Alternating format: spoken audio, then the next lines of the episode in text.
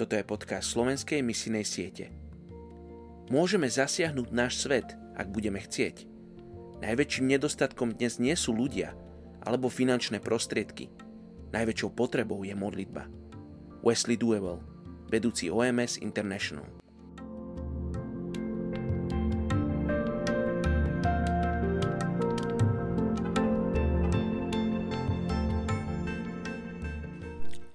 jún Príslovie 19.23 Bázen pred hospodinom vedie k životu. Spokojne spí ten, čo ju má.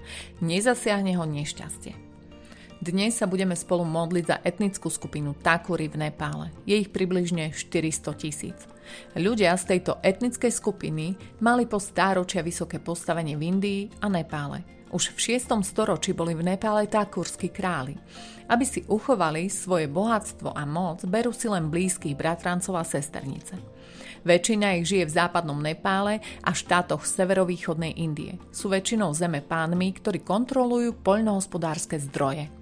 Podľa jedného z nich sú leniví, popudliví k hnevu a schopní vyhodiť svoje rýchlo získané bohatstvo na oslavy.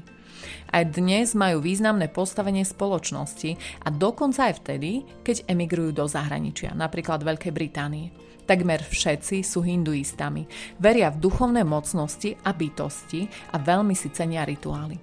Nasledovanie povinnosti kasty a zvyklosti je pre nich najlepšia cesta, ako žiť duchovne naplnený život. Poďme sa spolu modliť za etnickú skupinu Takuri v Nepale. Otecko, predkladám ti túto etnickú skupinu a prosím, aby slovo Evanelia sa dostalo až k nim. Aby to, že majú moc a vysoké postavenie, mohli využiť na šírenie Božieho kráľovstva. Aby to, že majú možnosť hovoriť k mnohým ľuďom a majú na nich vplyv, sa využilo pre teba.